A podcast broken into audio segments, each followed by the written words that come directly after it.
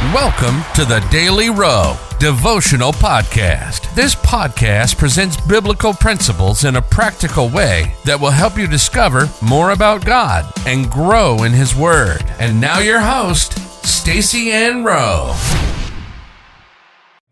Welcome again, friends, to another daily devotional. Today we focus on the topic Seeking the Heavenly Perspective. The Bible verse comes to us from Colossians 3, reading verses 1 to 2.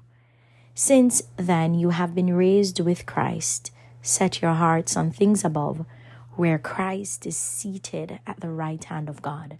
Set your minds on things above, not on earthly things.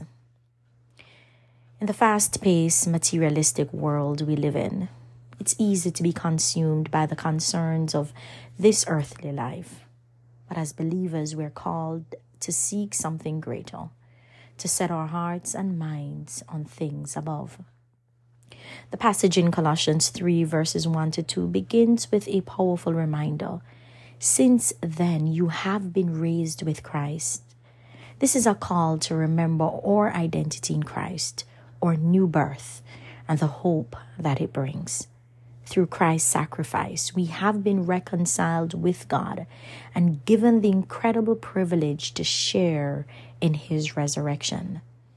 As those who have been raised with Christ, we are called to set our hearts and minds on things above.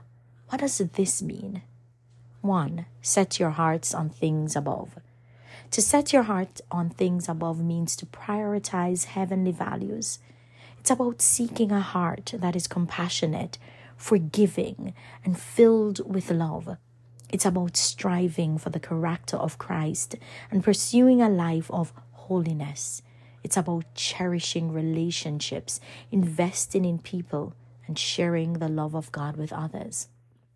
Two, set your minds on things above.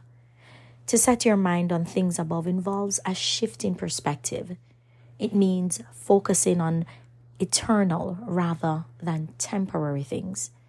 Instead of dwelling on the fleeting concerns of this world, fix your thoughts on the eternal truths found in God's Word.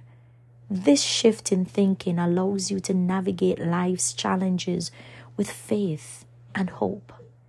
By seeking those things which are above, where Christ is seated at the right hand of God, we acknowledge that our true citizenship is in heaven. Philippians 3, verse 20. We are called to be in this world, but not of it.